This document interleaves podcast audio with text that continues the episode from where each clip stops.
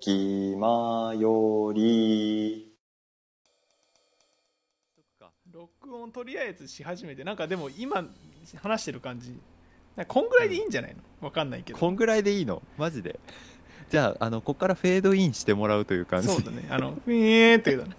はいということではいというこ沿とでってつけたような「はい」ということでだった何喋ろうっていう話してた時にいろいろなんかあれ喋ろうかなこれ喋ろうかなって言ってたらなんか割と話弾んできていやこれ撮った方がいいんじゃねってなってきたっていうのが背景にあるんですけもどうもうなんか声ぶつかってもいいねみたいな感じの気分になってきたよ、そうそうそうそううなんんか最近そのなんかハマってる歌手が大体すごいアルバム作りがコンセプチュアルだよねっていう話をしてたんだようね、んそうそうそうなんかね麦茶さんが、あのシーあシーナリンゴじゃない東京事変のアルバム買ったとかそうそうそうそうなんか「紅白」で東京事変のステージ見てあえ東京事変結構すげえいいじゃんってなってうん買ったりとかしたんだけどなんかでもやっぱベストアルバムよりもあのあれだねオリジナルアルバムの方が好きかな、あうん、どのアーティストでもそうなあなんるかほどね入り口としてのベストアルバムは確かにすごく有用性高いし、うんすごい聴いたりもするんだけど、うん知ってる大好きな楽あのアーティストでもうんうんベストアルバム聴いたりするんだけどやっぱりオリジナルアルバムのそのコンセプトの一貫性となんか研ぎ澄まされてる強さみたいなのがすごい好きでなんかやっぱりその時期感っていうのがあるじゃんあるそのなんか宇多田ヒカルとか多分顕著なんだろうけど顕著だからそういうことだよねオリジナルアルバムがいいって、そうそうそうそうこの楽曲がここに収録されてないと意味が分かんないみたいなのって結構あるじゃんあるね宇多田ヒカルの最新アルバムは聞いたいやまだ聞けてない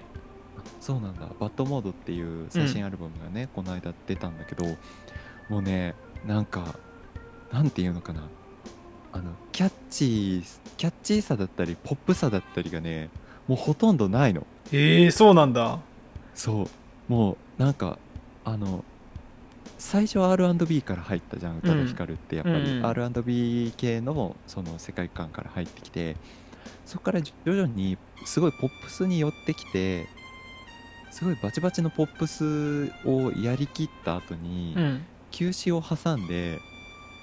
すごくこうなんかシンプルなお音作りうん落ち着いてそのなんだろうな歌詞世界がすっごい純粋に伝わる最低限の音数でうなんんか表現するみたいなところから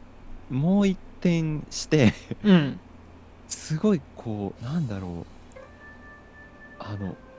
僕の主観だと音楽って何っていうのを紐解いてるようなぐらいにはなるほどね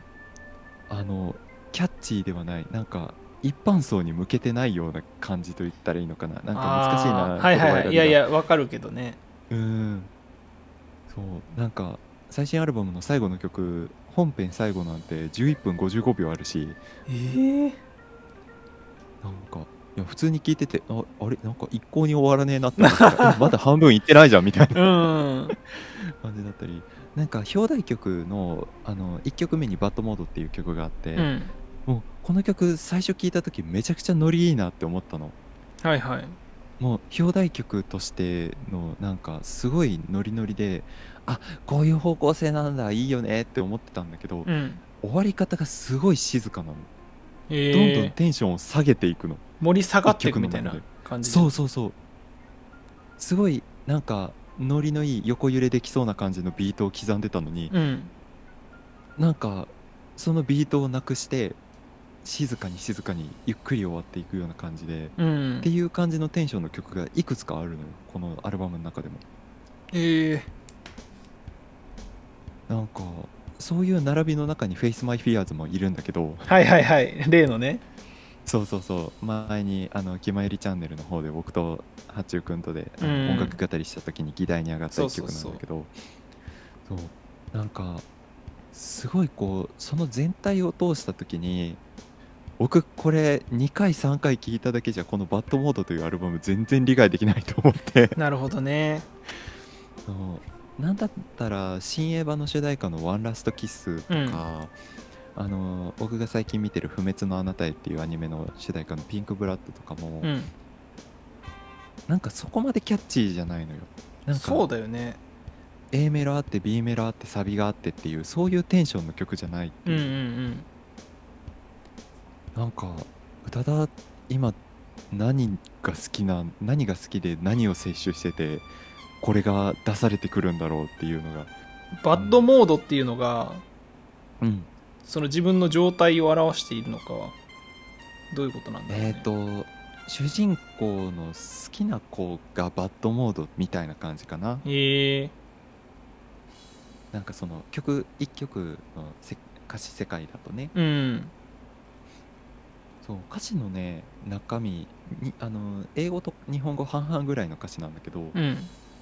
おこれ最初聞いた時えめっちゃ歌詞可愛いじゃんって思ってうんなんか普通になんかえ歌だってこんななんかあの少女漫画みたいな可愛い歌詞書くんだっけって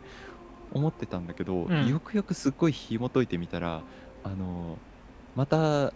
のダイアゼパムっていうえっ、となんだっけ、ううんつうつの時に飲むようなやつああなんか抗うつ剤みたいなことそうそうそうそうそうの薬の名前が書いてあるの歌詞の中にへえジアゼパムって今調べたらあ出そてうきジたアねゼパムそうそうそうそう抗不安薬かなうんそうなんか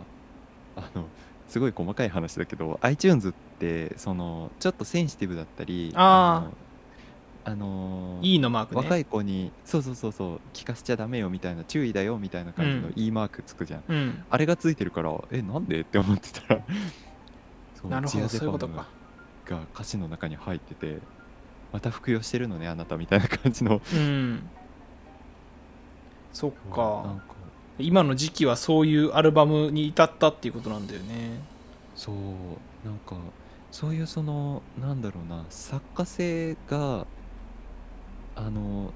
メジャーなところからすごいマイナーなところに行こうとしてるように僕には見えてて、うん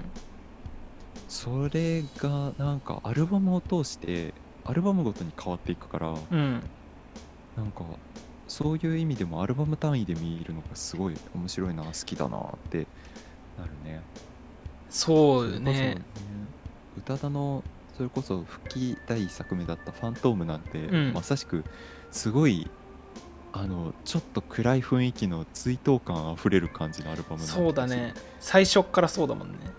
そうう、あのん、結構好きあれもすごいコンセプトがすっごい定まってて好き あ見せて流す流しかけちゃうと思ったら音量ちゃんとゼロにしててよ かったよよかったかったよかった気ままに寄り道クラブではメッセージを募集していますメッセージの宛先はメールアドレスよりみち .club.gmail.com で募集しておりますそして気まよりではみんなで作るアットウィキを公開中ぜひみんなで編集してください